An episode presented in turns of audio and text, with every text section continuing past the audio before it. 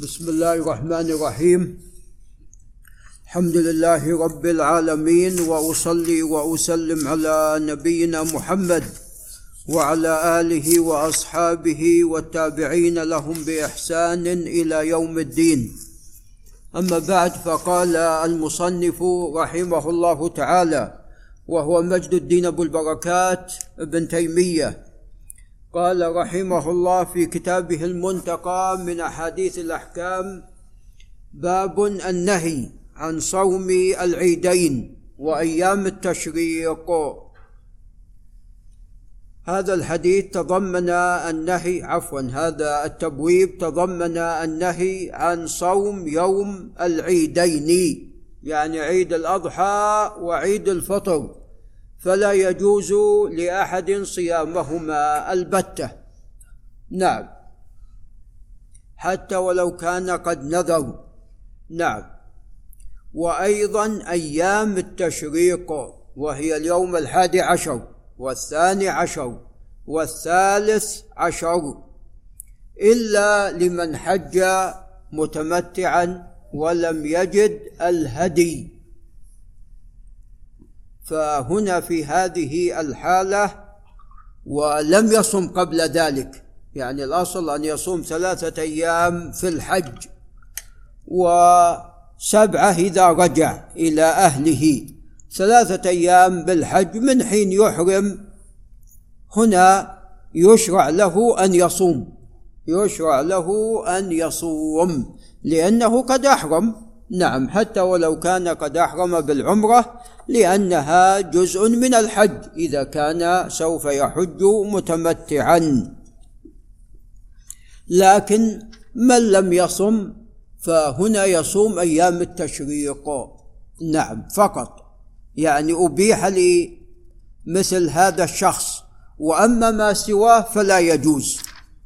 قال عن أبي سعيد الخدري رضي الله تعالى عنه عن رسول الله صلى الله عليه وسلم أن أنه نهى عن صوم يومين يوم الفطر ويوم النحر متفق عليه. ويوم الفطر ويوم النحر أيام أكل وشرب نعم وذكر لله عز وجل. بالذات طبعا يوم النحر وأيام التشريق أيام أكل وشرب وذكر لله عز وجل. ويوم الفطر تعلمون أيضا هو مخصوص أيضا بالتكبير. نعم. إلى أن تنقضي صلاة ماذا؟ العيد. قال وفي لفظ لأحمد والبخاري لا صوم في يومين ولمسلم لا يصح الصيام في يومين. يعني حتى لو صام صيام ما يصح. نعم مثل الحائض لو صامت أو صلت لا يصح صيامها ولا صلاتها لانها هي حائض وليس عليها صلاة وأما الصيام تقضيه إذا طهرت. قال وعن كعب بن مالك الأنصاري رضي الله عنه أن الرسول صلى الله عليه وسلم بعثه وأوس بن الحدثان أيام التشريق وأوس بن الحدثان رضي الله عنه أيام التشريق فناديا أنه لا يدخل الجنة إلا مؤمن. الجنة لا يدخلها إلا أهل الإيمان جعلنا الله وإياكم منهم. يا رب نحن ووالدينا وأهالينا وذرياتنا وإخواننا وأخواتنا وسائر المسلمين. وأيام منن أيام أكل وشرب. رواه أحمد ومسلم. طبعا جاء عند الدار قطني وبعال ولكن والله أعلم لا تصح. رواه أحمد ومسلم. قال وعن سعد بن أبي وقاص رضي الله تعالى عنه قال أمرني النبي صلى الله عليه وسلم أن أنادي أيام منى. إنها أيام أكل وشرب ولا صوم فيها يعني أيام التشريق وهذا لا يصح فيه محمد بن أبي حميد وهو لا يحتج به. قال رواه أحمد وفيه محمد بن أبي حميد وهو لا يحتج به.